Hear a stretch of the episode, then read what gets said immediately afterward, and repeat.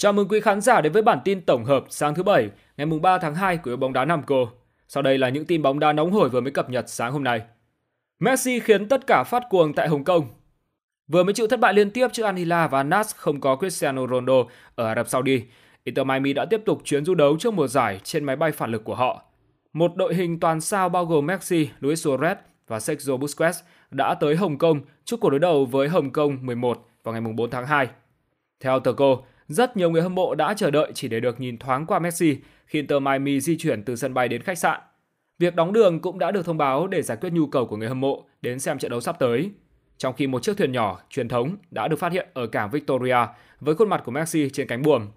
Các điểm dừng xe buýt và màn hình LED trên khắp Hồng Kông đã dán đầy quảng cáo cho chuyến du đấu của Inter Miami, trong khi những chiếc áo của Inter Miami được làm nhái đã được bày bán khắp phố phường một chủ cửa hàng địa phương đã nói với tờ South China Morning Post về việc bán 200 chiếc áo đấu chính hãng của Messi với tốc độ kỷ lục. Những món đồ nói trên hiện được giao bán với giá lên đến 166 đô la Mỹ.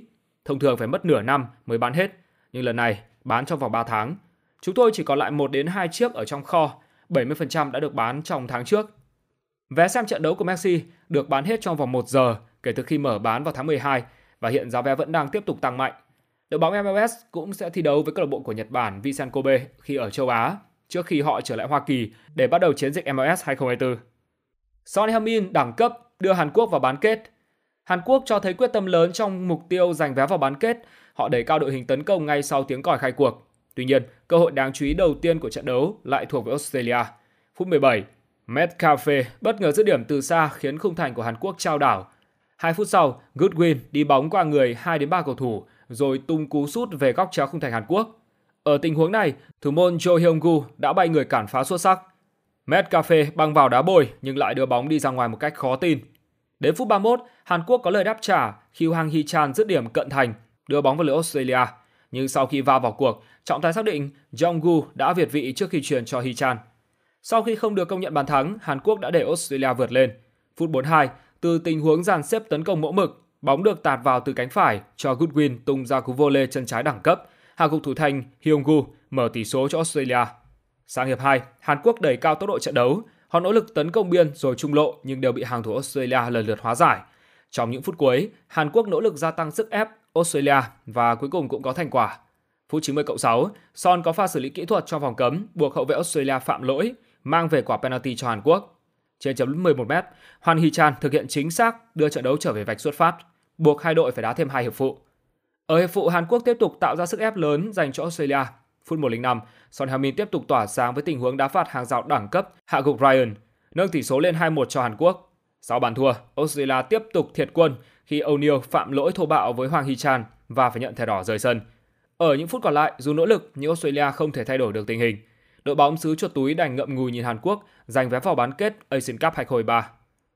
Trước vòng 23 Premier League, tâm điểm Emirates, hơn một ngày sau khi vòng 22 khép lại, giải Ngoại hạng Anh lập tức bước vào vòng đấu mới với những trận đấu hấp dẫn và kịch tính.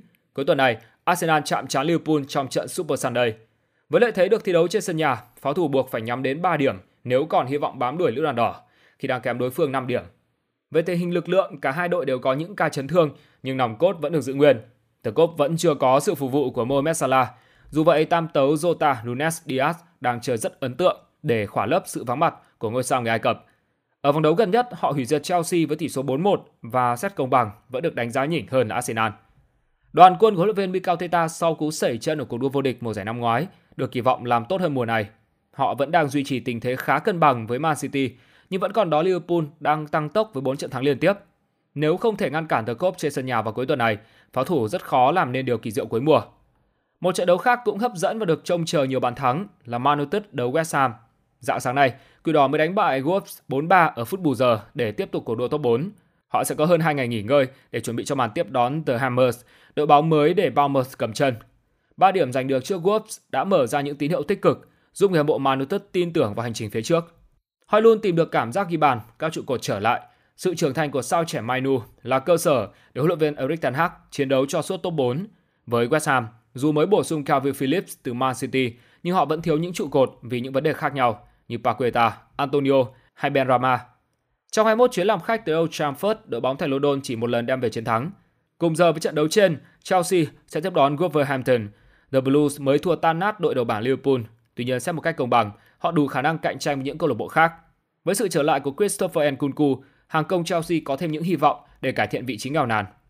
Cuối cùng Man City với sự trở lại của Linh Haaland sẽ ra quân muộn nhất vòng 23 khi đến làm khách trên sân Brentford. Với tình thế Arsenal chạm trán Liverpool ở vòng đấu này, thầy trò Pep Guardiola cần giành 3 điểm để tiếp tục hy vọng đua vô địch. Bởi ông không phải đối thủ dễ chịu với Ivan Toni. Đây sẽ là một trận đấu hấp dẫn và có thể trông chờ vào một bữa tiệc bàn thắng. VFF gửi lời chia buồn đến huấn luyện viên Park Hang-seo. Mới đây, đơn vị quản lý của huấn luyện viên Park Hang-seo là công ty DJ Management thông báo mẹ của huấn luyện viên Park Hang-seo đã qua đời. Hay tin, ông Trần Quốc Tuấn, chủ tịch Liên đoàn bóng đá Việt Nam cũng đã gửi thư chia buồn tới huấn luyện viên Park Hang-seo, phu nhân và gia đình ông. Trong thư, Chủ tịch VFF Trần Quốc Tuấn bày tỏ vô cùng thương tiếc khi biết tin thân mẫu của huấn luyện viên Park Hang-seo đã qua đời và không có từ ngữ nào có thể diễn tả được nỗi buồn trước sự mất mát này. Thay mặt Liên đoàn bóng đá Việt Nam, Chủ tịch Trần Quốc Tuấn gửi lời cầu nguyện và chia buồn sâu sắc nhất đến huấn luyện viên Park Hang-seo và những người thân trong gia đình ông trong thời khắc khó khăn này. Lời chia buồn Được tin bà cụ Baek Song Jun là thân mẫu ông Park Hang-seo, nguyên huấn luyện viên trưởng đội tuyển quốc gia Việt Nam, đã từ trần tại Hàn Quốc, hưởng thọ 102 tuổi. Liên đoàn bóng đá Việt Nam xin được gửi lời chia buồn sâu sắc nhất tới ông Park Hang-seo, phu nhân và gia đình. Huấn luyện viên Park Hang-seo thường xuyên nhắc tới mẹ của mình trong quá trình làm việc với bóng đá Việt Nam. Trước đó cuối năm 2019, ông cùng đội U23 Việt Nam đã có chuyến tập huấn tại Hàn Quốc. Sau đó, toàn đội cũng đã đến thăm mẹ thầy là bà Baek Sonjeo trong dịp này.